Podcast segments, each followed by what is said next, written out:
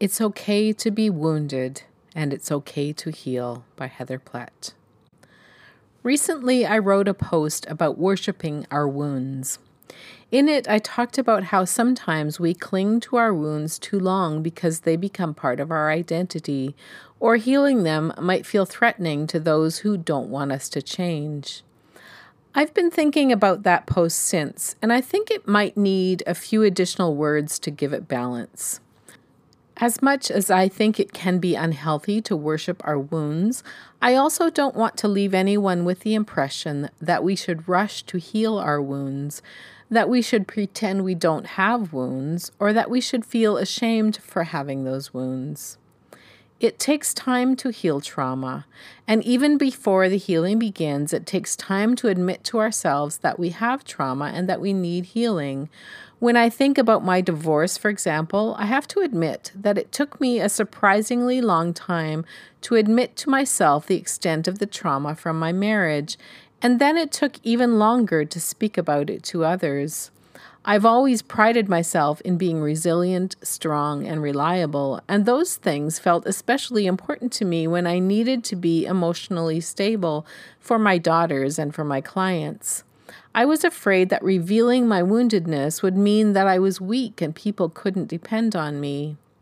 Six years after the marriage ended, I'm still in therapy working to heal not only the wounds from my marriage, but also the wounds that I took into the marriage as a result of my rape as a 22 year old. You have permission to take the time you need to do your healing work. You have permission to take longer than anyone else around you. It doesn't mean you're doing it wrong if it takes longer than you expect. It just means you're human.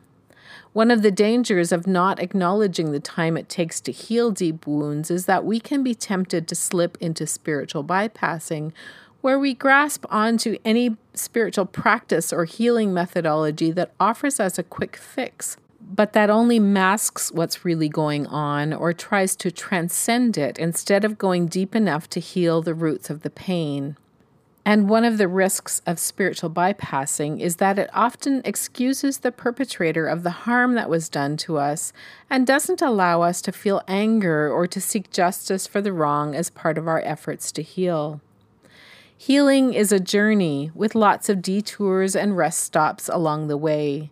It's like a labyrinth that takes you through all kinds of twists and turns that sometimes feel like they're getting you closer to the center and sometimes take you further toward the edge.